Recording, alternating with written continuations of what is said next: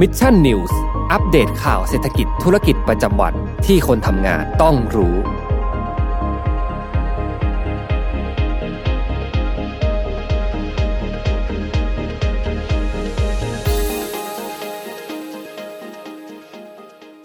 สวัสดีครับ ยินดีต้อนรับเข้าสู่รายการ Mission News Live นะครับประจำวันอังคารที่ 28 ธันวาคม 2564 นะครับอยู่กับผมแจ็คกิราติอีกเช่นเคยนะครับวันนี้ 6 โมงตรงนะครับมารับชมรับฟังข่าวสารสำหรับคนทำงานกันนะครับแน่นอนว่าวันนี้เองเนี่ยมีอยู่หนึ่งข่าวนะครับที่ผมเชื่อว่าถูกพูดถึงกันเป็นอย่างมากบนโลกโซเชียลมีเดียนั่นเองนะฮะก็หลังจากที่ทางด้านของกระทรวงดิจิทัลเพื่อเศรษฐกิจและสังคม หรือว่ากระทรวง DES นะครับที่มีคุณชัยวุฒิธนาคมานุสรณ์นะครับรัฐมนตรีว่าการกระทรวงออกมาเปิดเผย นะครับถึงผลการดำเนินงานของศูนย์ต่อต้านข่าวปลอม หรือว่า anti fake news center นะฮะนี่นะฮะนั่งแถลงข่าวแบบนี้เลยนะครับ แล้วก็มีการแถลงนะครับถึงผลการดำเนินงานแล้วก็ข้อมูลที่พบว่ามีจำนวนโพสต์ข่าวปลอมนะครับมีจำนวนผู้ที่โพสต์ถึงข่าวปลอมเนี่ยมากถึง1ล้าน1แสนคน แล้วก็จำนวนผู้แชร์ข่าวปลอมสูงถึง 23 ล้าน7แสนคนเลยทีเดียวนะครับเดี๋ยวเรามาไล่เรียงกันในข่าวที่หนึ่งนี้นะครับว่ามีอะไรเกิดขึ้นบ้างนะฮะใครที่เข้ามาแล้วก็อย่าลืมกดไลค์กดแชร์เพื่อเป็นกำลังใจให้กับผม แล้วก็ทีมงาน Mission to the Moon ทุกๆท่านกันด้วยนะครับอะยังเข้ามาร่วม comment พูดคุยกันได้นะถึงแม้ว่าวันนี้เราจะกลับเข้ามาที่สตูดิโอนะฮะอาจจะแปลกตาสักนิดนึงนะครับรับรองว่าในปีหน้าจะมีความเปลี่ยนแปลงเกิดขึ้นอย่างต่อเนื่องอย่างแน่นอนนะครับสำหรับรายการ Mission News แล้วก็ตัวของผมเองด้วยขอให้ติดตามกันด้วยนะครับอะทีนี้เรามาดูกันสักนิดหนึ่งนะครับผมจริงๆ เราต้องมองอย่างนี้ก่อนนะครับว่าศูนย์ต่อต้าน fake news นะครับหรือว่าศูนย์ต่อต้านข่าวปลอมของกระทรวง DES เนี่ยจริงๆแล้วก็ถือได้ว่าเป็นหน่วยงานของรัฐที่จัดตั้งขึ้นมา เพื่อต่อสู้กับภัยคุกคามในยุคไซเบอร์แบบนี้นะฮะเราก็ต้องยอมรับว่าพอมันมีโควิด -19 มีล็อกดาวน์มีการใช้โซเชียลมีเดียมากยิ่งขึ้นในการแชร์ข้อมูลข่าวสารต่างๆ นานาออกมามากมายในช่วงนี้นะฮะแน่นอนว่าข่าวบางข่าวเนี่ยนะในเมื่อทุกคนสามารถกด enter โพสต์ลงบนแพลตฟอร์มของตัวเองได้ มันก็จะย่อมมีทั้งเรื่องจริง เรื่องไม่จริงเรื่องแต่งบ้าง เรื่องที่มันคาดเคลื่อนบ้างนะครับ เป็นเรื่องธรรมดา เป็นปัญหาที่เจอกันทั่วโลกนะฮะแล้วก็ตอนนี้เองมนุษยชาติของเราก็กำลังหาวิธีในการแก้ไขปัญหานี้อยู่นะฮะ เดี๋ยวผมจะเล่าให้ฟังด้วยตอนสุดท้ายว่า แนวทางที่ดีในการจัดการกับ Fake News ควรจะมีรูปร่างหน้าตาประมาณไหนนะครับอ่าแน่นอนนะฮะว่าหลังจากที่กระทรวง DS เองออกมาเปิดเผยข้อมูลนะฮะว่าทั้งปีเนี่ยมีคนเป็นล้านล้านคนนะฮะ 23 ล้านกว่าคนเนี่ยโพสต์แล้วก็แชร์ข่าวปลอมนะครับ แต่สิ่งที่ผมคิดว่าหลาย ๆ คนเองอาจจะสงสัยนะฮะโดยเฉพาะกลุ่มคนที่อยู่ในช่วงอายุนี้นะครับก็คือกลุ่มคนที่อยู่ในช่วงอายุ 18 ถึง 24 ปีนะครับซึ่งทางกระทรวง DS เนี่ยบอกว่าเป็นช่วงอายุที่มีพฤติกรรมเสี่ยงต่อการโพสต์ และแชร์มากที่สุด ซึ่งคิดเป็นสัดส่วน 54.5%โดยเลยทีเดียวนะฮะขณะที่กลุ่มอายุอีกกลุ่มหนึ่งนะฮะก็คือกลุ่ม 55 ถึง 64 ปีเนี่ย กลับมีพฤติกรรมเสี่ยงต่ำในการเผยแพร่ข่าวปลอมนะฮะโดยคิดเป็นเปอร์เซ็นต์เนี่ย0.1%เท่านั้นนะครับ ส่วนตัวผมเองเนี่ยในฐานะคนที่อยู่ในช่วงอายุนี้นะฮะอาจจะเกินมาสักนิดหนึ่งนะครับ ก็ต้องฟังแล้วก็ต้องเอะใจสักนิดหนึ่งนะครับเพราะว่าส่วนตัวผมเองเนี่ยนะด้วยหน้าที่การงานแล้วนะครับ เราเองก็มีหน้าที่จะต้องคัดกรองข่าวสารต่างๆ ว่ามันมีความเป็นจริง หรือว่ามีความคาดเคลื่อนมากน้อยแค่ไหนนะฮะและส่วนตัวผมเองนะครับกับเพื่อนๆผมเนี่ยผมก็รู้สึกว่าเอ๊ะเดี๋ยวนี้ คนรุ่นใหม่เนี่ยน่าจะมีวิจารณญาณในการรับชมรับฟังข่าวสารกันมากขึ้นนะฮะแต่ว่าข้อมูลที่ทางกระทรวงดีเอสเปิดเผยขึ้นมาเนี่ยก็สร้างความแปลกใจให้กับกับผมส่วนตัวนะเออเดี๋ยวเรามาดูกันนะครับ จริงๆแล้วการจัดทำข้อมูลในครั้งนี้นะครับยังมีข้อมูลอีกหลาย ๆ ส่วนที่น่าสนใจอย่างมากนะครับโดยกลุ่มอาชีพที่เข้าข่ายเผยแพร่ข่าวปลอมมากที่สุดอันนี้คือเข้าข่ายก่อนนะครับ เผยแพร่นะก็คือหนึ่ง คือกลุ่มของผู้สื่อข่าวนะครับ ซึ่งก็แน่นอนก็จะต้องเป็นผมด้วยในกลุ่มนี้นะครับ โดยกลุ่มผู้สื่อข่าวเนี่ยคิดเป็นสัดส่วนถึง 16.7%ด้วยกันนะครับ เนื่องจากเป็นกลุ่มอาชีพที่ประชาชนเนี่ยให้ความสนใจและเชื่อถือในการเผยแพร่ข้อมูลมากที่สุดนะครับ เข้าข่ายเผยแพร่ก็คือว่าอาจจะเป็นคนที่โพสต์ข้อมูลลงบนโลกอินเทอร์เน็ต แล้วมันอาจจะเป็นข่าวปลอมหรือเปล่านะฮะในขณะที่รองลงมาเนี่ยเป็นกลุ่มผู้จัดการนะครับผู้บริหาร 9.3%นะครับในขณะที่ผู้ประกอบกิจการต่างๆเนี่ย 8%ด้วยกัน อันนี้ผู้โพสต์ก่อนนะครับ คนลงคอนเทนต์บนโลกออนไลน์ก่อนนะครับ ขณะที่อีกกลุ่มหนึ่งนะครับ คือกลุ่มอาชีพผู้ที่แชร์ข่าวที่เข้าข่ายว่าจะเป็นข่าวปลอมมากที่สุดสามอันดับแรกนะฮะน่าแปลกใจมากครับว่าในอันดับที่หนึ่งเนี่ยเป็นกลุ่มอาชีพคุณครูแล้วก็อาจารย์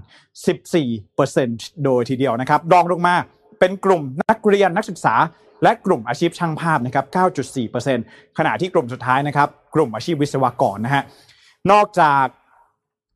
สามอันดับผู้โพสต์ และสามอันดับผู้แชร์แล้วนะครับ ทางด้านของกระทรวง DES เองยังมีการออกมาเปิดเผยว่าในรอบปี 2564 ที่ผ่านมานี้นะครับ ยังมีรายชื่อสำนักข่าวแล้วก็อินฟลูเอนเซอร์ที่ช่วยเผยแพร่ประชาสัมพันธ์ข่าวจากศูนย์ต่อต้านข่าวปลอมมากสุด 10 อันดับแรกนะฮะ มีไทยรัฐนะครับ จส.ร้อยบางกอกโพสต์นะครับ FM 91 Traffic Pro ข่าวจริงประเทศไทยนะครับฐานเศรษฐกิจ New c 7นะครับแล้วก็ Post Today และคมชัดลึกตามลำดับนั่นเองนะฮะตอนนี้อาจจะยังไม่มี Mission to the Moon นะฮะแล้วก็น่าแปลกใจนิดหนึ่งที่เราอาจจะยังไม่ได้ยินชื่อของ The Standard โผล่ขึ้นมาบนโพลนี้นะฮะก็ไม่แน่ใจเหมือนกันว่า The Standard Mission to the Moon หรือว่าสำนักข่าวออนไลน์อื่นๆเนี่ยจะอยู่อันดับที่เท่าไหร่นั่นเองนะฮะสำหรับ ผลการดำเนินการของศูนย์ต่อต้านข่าวปลอมในครั้งนี้เนี่ยก็ต้องบอกว่าเป็นการเก็บข้อมูลตั้งแต่วันที่ 1 มกราคม 2563 นะครับถึงวันที่ 23 ธันวาคม ปี 2564 นั่นเองนะฮะ โดยเริ่มจัดเก็บข้อมูลการเปรียบเทียบเทรนด์ของหมวดหมู่ข่าวทั้ง 4 หมวดด้วยกันนะฮะ ที่น่าสนใจเลยคือว่าไม่ได้มีการบอกว่าเก็บข้อมูลอย่างไรนะครับ คิดสัดส่วนออกมาอย่างไร อันนี้เนี่ยเป็นข้อสังเกตที่ผมขอตั้งเอาไว้นะครับ โดยเทรนด์ของหมวดหมู่ข่าวทั้ง 4 หมวดนะครับหมวดแรกที่พบว่าเป็นข่าวปลอมมากที่สุดก็คือหมวดนโยบายนั่นเองนะฮะเนื่องจากว่ารัฐบาลเองในช่วงนี้สถานการณ์โควิด -19 แบบนี้นะครับมีการออกนโยบายเพื่อเยียวยาให้กับประชาชนท่ามกลางสถานการณ์แบบนี้เนี่ยอยู่บ่อยครั้งนะครับ เพราะฉะนั้นแล้วไม่ว่าจะเป็นมาตรการคนละครึ่งนะครับ มาตรการเรารักกันต่างๆ นานาเนี่ยมันจึงถูกพูดถึงกันเป็นอย่างมากนะครับ โดยยอดเฉลี่ยเนี่ยพบว่ามีการพูดถึง ข่าวสารในหมวดนโยบายมากถึง 53,000 ครั้งต่อวันนะครับคิดเป็น 46.77%นะครับรองลงมาเป็นหมวดสุขภาพแน่นอนโควิด -19 นะฮะประเด็นที่เกี่ยวข้องกับสุขภาพแบบนี้การรักษาเรื่องของวัคซีนต่างๆนานานะครับก็มีคนพูดถึงและแชร์ข่าวปลอมมากถึงเฉลี่ยวันละ 29,000 ครั้งต่อวันหรือว่า 25.87%นั่นเองนะฮะถัดมาก็จะเป็นหมวดเศรษฐกิจนะครับ เรื่องราวของสินค้าราคาสินค้าอุปโภคบริโภคต่างๆ นานานะครับ แล้วก็อันดับสุดท้ายคืออันดับอันดับสุดท้ายคือหมวดของภัยพิบัตินั่นเองนะฮะก็นี่นะครับถือว่าเป็นการเปิดเผยหรือว่ารายงานถึงผลงานของศูนย์ต่อต้านข่าวปลอมนะครับที่ถือได้ว่าจัดตั้งโดยกระทรวง DES นะครับซึ่งในปี 2565 เองเนี่ย DES เองนะครับก็จะเดินหน้าขับเคลื่อนการสร้างการรับรู้เท่าทันข่าวปลอมรวมถึงรณรงค์ต่อต้านการเผยแพร่ข่าวปลอมเพื่อให้ประชาชนเนี่ยสามารถ ใช้สื่อออนไลน์ได้อย่างปลอดภัย แล้วก็รู้เท่าทันสื่อในยุคปัจจุบันนั่นเองนะฮะก็แน่นอนเป็นหน่วยงานที่กำกับดูแลนะครับในเรื่องของการเสพข้อมูลบนโลกอินเทอร์เน็ต โดยตรงของทางภาครัฐนะครับทีนี้เราย้อนกลับมาสักนิดหนึ่งนะฮะเดี๋ยวเราจะบอกว่าเอ้ย DES เอาข้อมูลจากไหนมาพูดนะฮะก็ต้องบอกก่อนว่า จริงๆแล้ว ศูนย์ก่อศูนย์ต่อต้านข่าวปลอมเนี่ยนะครับ ถูกจัดตั้งขึ้นเมื่อปี 2562 นะครับ ในสมัยนั้นเนี่ยเป็นคุณพุทธิพงศ์ปุณกันนะครับ เป็นรัฐมนตรี DES นะครับ ในสมัยนั้นนะ ก่อนที่จะมีคดีความในเรื่องของกปปสไง อะจำได้ไหมฮะ ก็ในวันที่ 1 พฤศจิกายนนะครับ ปี 62 เนาะ ก็มีการก่อตั้งศูนย์เฟกนิวส์ขึ้นมานะครับหรือว่าศูนย์ต่อต้านข่าวปลอมที่ผมเพิ่งรายงานผลการดำเนินการไปเมื่อสักครู่นี้นะครับ ก็ถือได้ว่าเป็นอีกหน่วยงานหนึ่งของรัฐนะครับที่ดูแล กันกรองนะครับตรวจสอบแล้วก็กำจัดข่าวปลอม เน้นว่าเป็นข่าวที่ส่วนใหญ่แล้วเกิดผลกระทบต่อประชาชนในวงกว้างนะครับ แล้วก็มีการสร้างการรับรู้ความเข้าใจที่คาดเคลื่อนนั่นเองนะฮะก็นี่คือหน้าที่ของศูนย์ต่อต้านข่าวปลอมนะครับ ผมต้องบอกอย่างนี้ก่อนว่า ใครที่สนใจนะครับ เรื่องของเฟกนิวส์ สามารถเข้าไปใช้บริการของศูนย์ต่อต้านข่าวปลอมได้นะ มีทั้งหน้าเพจ Facebook นะครับ มีทั้งเว็บไซต์นะ โดยเฉลี่ยแล้วเนี่ยนะครับ ใช้เวลาประมาณ 2 ชั่วโมงในการตรวจสอบว่าข่าวไหนเป็นข่าวจริง หรือข่าวไหนเป็นข่าวปลอมนะฮะ ก็ใครที่มีเพื่อนนะครับ มีคนรู้จัก มีคนที่เรารักเนี่ยอาจจะลองแนะนำสักนิดหนึ่งว่าถ้าหากต้องการตรวจสอบข่าวที่เป็นข่าวจริง หรือว่าข่าวปลอมเนี่ยสามารถที่จะไปใช้บริการของกระทรวงดีเอสได้นะครับ แต่ทีนี้เนี่ยวันนี้นะฮะผมต้องบอกอย่างนี้ก่อนว่า หน่วยงานภาครัฐอย่างเดียวนะครับอาจจะไม่สามารถแก้ไขปัญหาเฟกซ์นิวได้100%นตนะครับเพราะว่าต้องบอกก่อนว่าเฟกนิวส์ในปัจจุบันนี้ถือว่าเป็นภัยคุกคามที่เจอกันทั่วโลกฮะสหรัฐเองนะครับในทวีปยุโรปเองเนี่ยเจอกันมาหมดนะฮะโดยเฉพาะอย่างยิ่งในช่วงของการเลือกตั้งประธานาธิบดีในปี 2016จำได้ไหมฮะ ใครเคยดูซีรีส์หรือว่าสารคดีใน Netflix ที่มีชื่อว่า The Great Hack บ้างฮะ Cambridge Analytica นะฮะที่ตอนนั้นเนี่ย มีข่าวออกมามากมายว่าใช้ข้อมูลของผู้คนนะครับที่อยู่บนโลกออนไลน์เนี่ยนำมา generate เป็นข้อมูลเพื่อที่จะหาเสียงให้กับโดนัลด์ทรัมป์ใช่ไหมฮะสุดท้ายแล้วโดนัลด์ทรัมป์เอง ชนะการเลือกตั้งในสมัยนั้นนะฮะแล้วก็ดำรงตำแหน่งประธานาธิบดี แล้วแผลของ Cambridge Analytica ครั้งนั้นเนี่ยยังสร้างบาดแผลยังสร้างผลกระทบถึงสังคมสหรัฐในปัจจุบันด้วยนะฮะในปัจจุบันนี้สหรัฐเองเนี่ย กำลังประสบพบเจอกับปัญหา fake news ที่เติบโตอย่างก้าวกระโดดอย่างมากนะครับแน่นอนว่าสิ่งที่ทำให้เราเริ่มตระหนักถึงปัญหาของ fake news เลยเนี่ยคือเรื่องของเหตุการณ์ทางการเมืองนะฮะก่อนโควิดเนี่ยเรื่องราวทางการเมืองนะฮะมักจะถูกถกเถียงกันบนโซเชียลมีเดียหรือว่าแพลตฟอร์มออนไลน์แบบนี้นะครับดังจึงทำให้พอมันเกิดความเคลื่อนไหวมาก ๆขึ้นเนี่ยบางทีมันก็มีการเคลื่อนไหวทางการเมืองที่เกิดขึ้นจากข่าวปลอมก็ได้ ไม่ว่าจะเป็นการ นัดแนะรวมกลุ่มกันอะไรแบบนี้นะครับนี่เป็นปัญหาที่เกิดขึ้นทั่วโลกครับไม่ใช่แค่เฉพาะในเมืองไทยอย่างบ้านเราเพียงอย่างเดียวนะครับ ทีนี้เราต้องมาดูก่อนว่า fake news เนี่ยนะครับจริงๆแล้วมันเป็นปัญหาที่แก้ยากมากๆนะครับเพราะว่าในความเป็นจริงแล้วมนุษย์อย่างเรานะครับมีความสามารถในการแยกแยะ fake news ที่ต่ำมากๆนะครับอันนี้เป็นธรรมชาติของมนุษย์นะฮะโดยผมจะเล่าให้ฟังเนี่ยถือว่าเป็นข้อมูลจากบทความจาก The Financial Times นะครับที่มีชื่อว่า the uncomfortable truth about fake news นั่นเองนะครับ วันนี้เนี่ยผมจะมาบอกก่อนเลยว่า ต้องทำอย่างไรนะครับ Financial Times แนะนำอย่างไรบ้าง เราควรจะปฏิบัติกับ fake news อย่างไรนะครับหนึ่งเลยนะครับ Financial Times บอกว่าแนวทางที่เราสามารถต่อสู้กับ fake news ได้อย่างยั่งยืนเนี่ยจะต้องปราศจากการเซ็นเซอร์ หรือว่าการปิดกั้นนั่นเองนะฮะหมายความว่าอะไรฮะหมายความว่าข้อมูลทุกอย่างที่อยู่บนโลกออนไลน์เนี่ยจะต้องได้รับเสรีภาพนะครับในการถูกเผยแพร่ออกมา เหมือนเดิมนะฮะการไปปิดกั้นการไปเซ็นเซอร์มันเนี่ยถือเป็นการแก้ปัญหาที่ปลายเหตุนะครับ โดยข้อแรกเลยเนี่ยอาจจะเริ่มจากการหนึ่งระดมงบประมาณนะครับในการพัฒนาระบบ fact checking นะครับซึ่งก็คือการก่อตั้งศูนย์ต่อต้านข่าวปลอมของรัฐบาลไทยของเรานั่นเองนะฮะที่ผมได้รายงานข้อมูลไปเมื่อสักครู่นี้นะครับคือจะเป็นระบบในเรื่องของการตรวจสอบข้อเท็จจริงของข้อมูลต่างๆนะครับซึ่งอาจจะเป็นการใช้เทคโนโลยี AI นะครับเข้ามาช่วยตรวจสอบข้อมูลต่างๆ จากเทรนด์นะครับหรือจะฝึกฝน personnel นะครับบุคลากรให้สามารถตรวจสอบข้อเท็จจริงของข้อมูลต่างๆ ได้ด้วยตัวของตัวด้วยตัวของเราเองนะครับ หรือแม้แต่กระทั่งการจัดการฝึกอบรมนะครับภาครัฐ ภาคเอกชนต่างๆ เพื่อกระตุ้นการตั้งคำถามต่อข้อมูลที่เราได้รับเข้ามานั่นเองนะฮะสองเลยนะครับอ่าอย่างแรกเนี่ยเราต้องจัดตั้ง fact checking system นะฮะการเช็คข้อเท็จจริงต่างๆนะครับสองเลยก็คือว่าเราต้องศึกษาหาวิธี หรือว่าหาที่มาของ fake news ก่อน นะครับว่ามันมาจากอะไร มันจะถูกแชร์ไปที่ไหนนะครับ กลุ่มคนแบบไหน destination ของมันเป็นอย่างไร เพื่อที่เราจะได้สามารถแก้ไขปัญหาที่ต้นเหตุได้นะครับ ในบ้านเราอาจจะทำได้ยากสักนิดนึง เพราะว่าอำนาจในส่วนนี้เนี่ยส่วนใหญ่แล้วจะอยู่ในมือของบริษัทโซเชียลมีเดียนั่นเองนะครับขณะที่ข้อที่ข้อที่3นะครับสุดท้ายนะครับ เรื่องที่น่าเรื่องที่เราสามารถจะปฏิบัติตนของเราได้จากตัวเราเองนะฮะคือ เราจะสามารถแยกแยะเฟกนิวได้ดีขึ้น เมื่อเราเข้าไปอยู่ในวงล้อมของขั้วแนวความคิดที่แตกต่างกับเรานะครับ ลองดูลองตั้งคำถามกับข้อมูลที่เราได้รับไปนะฮะอย่างวันนี้เนี่ยฟัง Mission News Live ไปลองไปตั้งคำถามเลยนะฮะว่า สิ่งที่ผมพูดมาเนี่ยมันจริงหรือเปล่านะครับแล้วก็ลองไปเช็คดูนะครับไป fact checking ดูว่าสุดท้ายแล้ว สิ่งที่ผมพูดมาเนี่ยมันมีข้อมูลที่คาดเคลื่อนถูกต้องหรือว่าผิด พลาดไปอย่างไรบ้างนะครับ อันนี้เราก็จะทำให้เราสามารถมี skill มีทักษะในการแยกแยะ fake news ได้ดีมากยิ่งขึ้นนั่นเองนะครับ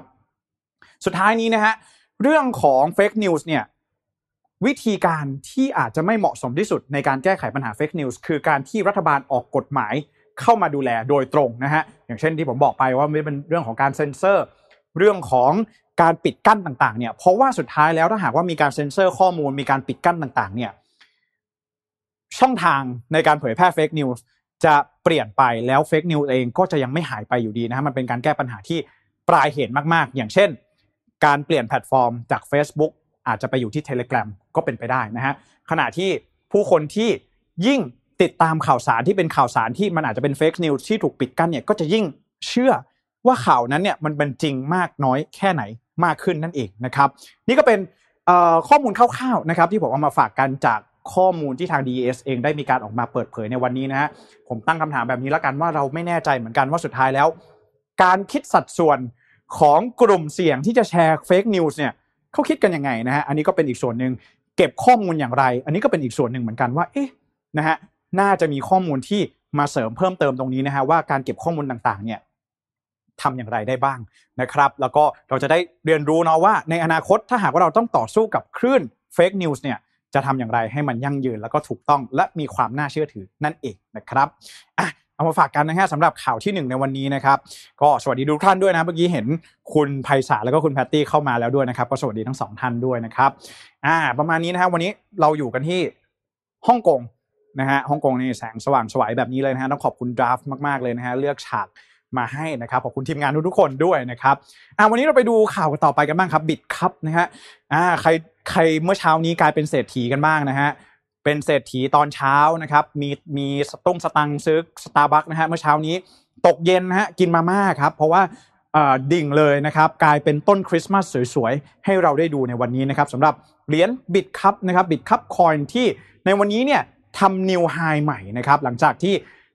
Bitkub Blockchain Technology นะครับซึ่งเป็นบริษัทผู้สร้างแล้วก็ดำเนินการ Bitkub Chain หรือว่าระบบบล็อกเชนที่ Bitkub Coin เนี่ยรันอยู่นะครับ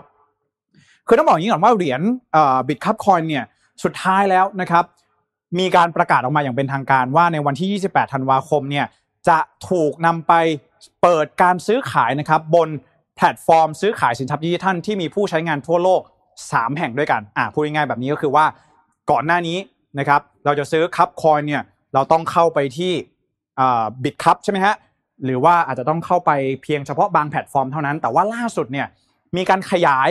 ฐานผู้ใช้งานไปถึง 3 แพลตฟอร์มด้วยกันนะครับ แพลตฟอร์มแรกคือ Gate.io นะครับ เป็นศูนย์ซื้อขายสินทรัพย์ดิจิทัลที่เก่าแก่ แล้วก็มีต้นกำเนิดจากตลาดจีนนะครับ เปิดดำเนินการตั้งแต่ปี 2013 นะครับ ก็ถือได้ว่าเป็นอีกหนึ่งกระดานเทรดคริปโตที่ใครหลาย ๆ คนเนี่ยให้ความสนใจแล้วก็มีฐานผู้ใช้งานที่สูงนะครับ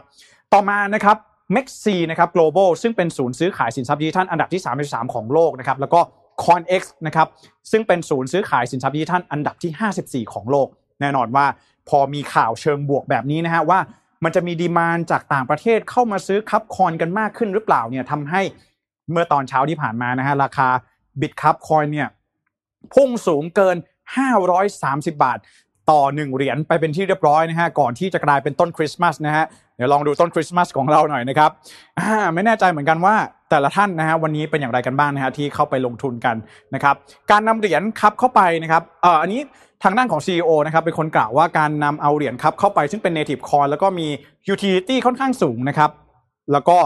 ไม่มี แก๊สฟรีนะครับทำให้เครือข่ายปิดคับเชนเนี่ยเข้าสู่ศูนย์ซื้อขายสินทรัพย์ดิจิทัลที่มีผู้ใช้งานจากทั่วโลกในครั้งนี้ได้นะครับนับเป็นก้าวแรกที่สำคัญในการขยายเครือข่ายปิดคับเชนนะครับสามารถรองรับผู้ใช้งานได้ทั่วโลกนะครับแล้วก็เป็นหนึ่งในเป้าหมายสำคัญที่ทางปิดคับเองต้องการที่จะพัฒนาแล้วก็มุ่งหน้าสู่การเข้าถึงผู้ใช้งานจากทั่วทุกมุมโลกนั่นเองนะครับก็นี่นะฮะถือว่าเป็นสิ่งที่เกิดขึ้นนะครับว่าพอมันมีข่าวเชิงบวกขึ้นมานะครับราคาเหรียญ Bitkub เองก็ปรับตัวไปสูงมากๆนะฮะในช่วงนี้นะครับก็อย่างไรก็ตามนะครับ ใครที่ลงทุนในคริปโตเคอเรนซีในช่วงนี้ก็ศึกษาข้อมูลอย่างดีนะฮะการลงทุนมีความเสี่ยงนะครับศึกษาข้อมูลพื้นฐานต่างๆ ให้รอบคอบก่อนที่จะตัดสินใจลงทุนนะครับ high risk high return นะฮะความเสี่ยงสูงก็ย่อมตามมาด้วยผลตอบรับที่สูงตามมาด้วยนั่นเองนะครับมาฝากกันนะครับสำหรับ Bitkub Coin นะครับที่ในวันนี้เนี่ยมีการไปเทรด ใน 3 กระดานเทรดชื่อดังของโลกเป็นที่เรียบร้อยแล้วนะครับอะนะขอดูคอมเมนต์เศรษฐีแต่ละท่านหน่อยนะครับอ่านะฮะเป็นเศรษฐีในช่วงนี้ก็เนี่ยลองดูเลยนะครับปีใหม่จะเอาสตุ้งสตังไปใช้จ่ายอะไรกันบ้างนะครับยังไงเดินทางช่วงนี้ก็ระมัดระวังเรื่องของโควิด -19 กันด้วยนะครับอะไปดูข่าวสุดท้ายนะฮะสำหรับใครที่ยังไม่ดูสไปเดอร์แมนนะครับวันนี้เราไม่ได้มาสปอยแต่อย่างใดนะครับแต่ว่าจะมาบอกว่า Spider-Man No Way Home นะครับถือว่าเป็น ภาพยนตร์ที่ถูกพูดถึงกันเป็นอย่างมากในช่วงนี้นะฮะหลังจากที่โรงหนังปิดมานานหลายคนนะครับอดทนอดกลั้นกันเป็นอย่างมาก อยากจะเข้าไปรับชมภาพยนตร์ในโรงหนังนะฮะก็มี Spider-Man นี่แหละที่ดูแล้ว เหมือนจะเป็นหนังที่เข้าถึงผู้คนได้หลากหลายกลุ่มมากมากเลยนะครับในช่วงนี้นะ ก็ถือได้ว่า Spider-Man No Way Home นะครับล่าสุดเนี่ยมีรายงานออกมาว่าถือว่าเป็นภาพยนตร์เรื่องแรก ที่ทำเงินทะลุ 3.3 หมื่นล้านบาทเป็นที่เรียบร้อยแล้วนะครับสูงสุดตั้งแต่โควิด -19 ระบาดทั่วโลกนะครับ ตั้งแต่งานวันเปิดตัวภาพยนตร์ที่ยิ่งใหญ่ไปเมื่อวันที่ 17 ธันวาคมที่ผ่านมานะครับประมาณ 10 กว่าวันที่ผ่านมานี่เองนะฮะ Spider-Man No Way Home นะครับกลายเป็นภาพยนตร์ที่จะทำยอดขายตั๋วทั่วโลกทะลุ 1,000 ล้านเหรียญสหรัฐ หรือว่าประมาณ 33,000 ล้านบาท ไปเป็นที่เรียบร้อยแล้วในเพียงระยะเวลาเพียงแค่ 1 สัปดาห์หรือว่าสัปดาห์แรกที่เข้าฉายเท่านั้นนะครับก็กลายเป็นภาพยนตร์ที่มีรายได้สูงสุดในช่วงโควิด -19 แบบนี้นะครับตั้งแต่ต้นปี 2020 เป็นต้นมานะฮะก็ต้นปี 2020 เนี่ยต้องยอมรับว่า โรงหนังเนี่ยปิดให้บริการหลายที่ทั่วโลกมากๆนะครับอาจจะเป็นการยากสักหน่อยสำหรับอุตสาหกรรมภาพยนตร์นะครับที่จะกลับมาทำรายได้ได้เหมือนช่วงก่อนโควิด -19 นั่นเองนะฮะทีนี้นะครับภาพยนตร์ Spider-Man No Way Home เนี่ยยังทำรายได้เปิดตัวสูงสุดเป็นอันดับ 3 ในวันแรกที่เปิดตัวนะครับเป็นรองเพียง Avenger Endgames นะครับแล้วก็ Avenger Infinity War เท่านั้นนะครับโดยมียอดรวมมากกว่า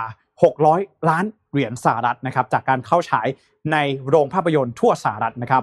ก็ Spider-Man No Way Home นะครับนับเป็นภาคที่สำคัญแล้วก็เป็นภาคสิ้นสุดของไตรภาค Spider-Man ในยุคของทอมฮอลแลนด์ด้วยนะครับ รวมถึงเป็นการเชื่อมโยง Spider-Man เข้าสู่โลกมัลติเวิร์สอย่างเต็มตัวอีกด้วยนะครับ ก็ใครยังไม่ดูรีบไปดูนะฮะ ช่วงปีใหม่แบบนี้เนี่ยโรงน่าจะว่างหรือเปล่าอาอาจจะลองจับจองสถานที่กันดูนะฮะ ช่วงนี้โควิด -19 เองก็น่ากังวลนะฮะ ใครรีบ อยากจะไปดูภาพยนตร์ในโรงหนังเนี่ยตอนนี้นะก็ต้องรีบแล้วนะครับก่อนที่จะมีมาตรการภาครัฐออกมาให้ทำให้พวกเราต้องรอไปกันอีกนะครับอ่าใครยังไม่ดูนะฮะคอมเมนต์กันเข้ามาบอกหน่อยผมเองก็ยังไม่ได้ดูนะฮะไม่แน่ใจเหมือนกันว่าจะมีเวลาไปดูหรือเปล่านะครับไงก็ถือว่าเป็นหนึ่งภาพยนตร์ที่น่าสนใจมากๆนะครับอันนี้เอามาฝากกันนะสำหรับใครที่ช่วงวันหยุดแบบนี้ยังไม่มีแพลนอะไรนะครับอะลองไปดูสไปเดอร์แมนกันนะครับอะประมาณนี้นะครับก็สำหรับ การรายงานข่าว Mission News Live ในวันนี้นะครับขอบคุณทุกท่านที่เข้ามาติดตามรับชมแล้วก็รับฟังมากๆนะครับขอบคุณทีมงานที่เซตฉากเซตทุกอย่างให้ในวันนี้ด้วยนะครับก็หวังว่าเราจะได้กลับเข้ามาที่สตูดิโอกันบ่อยมากขึ้นในปีหน้านะครับยังไงสำหรับวันพรุ่งนี้เนี่ยผมจะมีข่าวสารอะไรมาฝากกันอีกก็ขอให้ติดตามกันด้วยนะครับขอบคุณทุกท่านมากๆขอให้มีค่ำคืนวันอังคารที่ดีนะครับสำหรับทุกคนGood night นะครับ สวัสดีครับ Mission News อัปเดตข่าวเศรษฐกิจธุรกิจประจำวันที่คนทำงานต้องรู้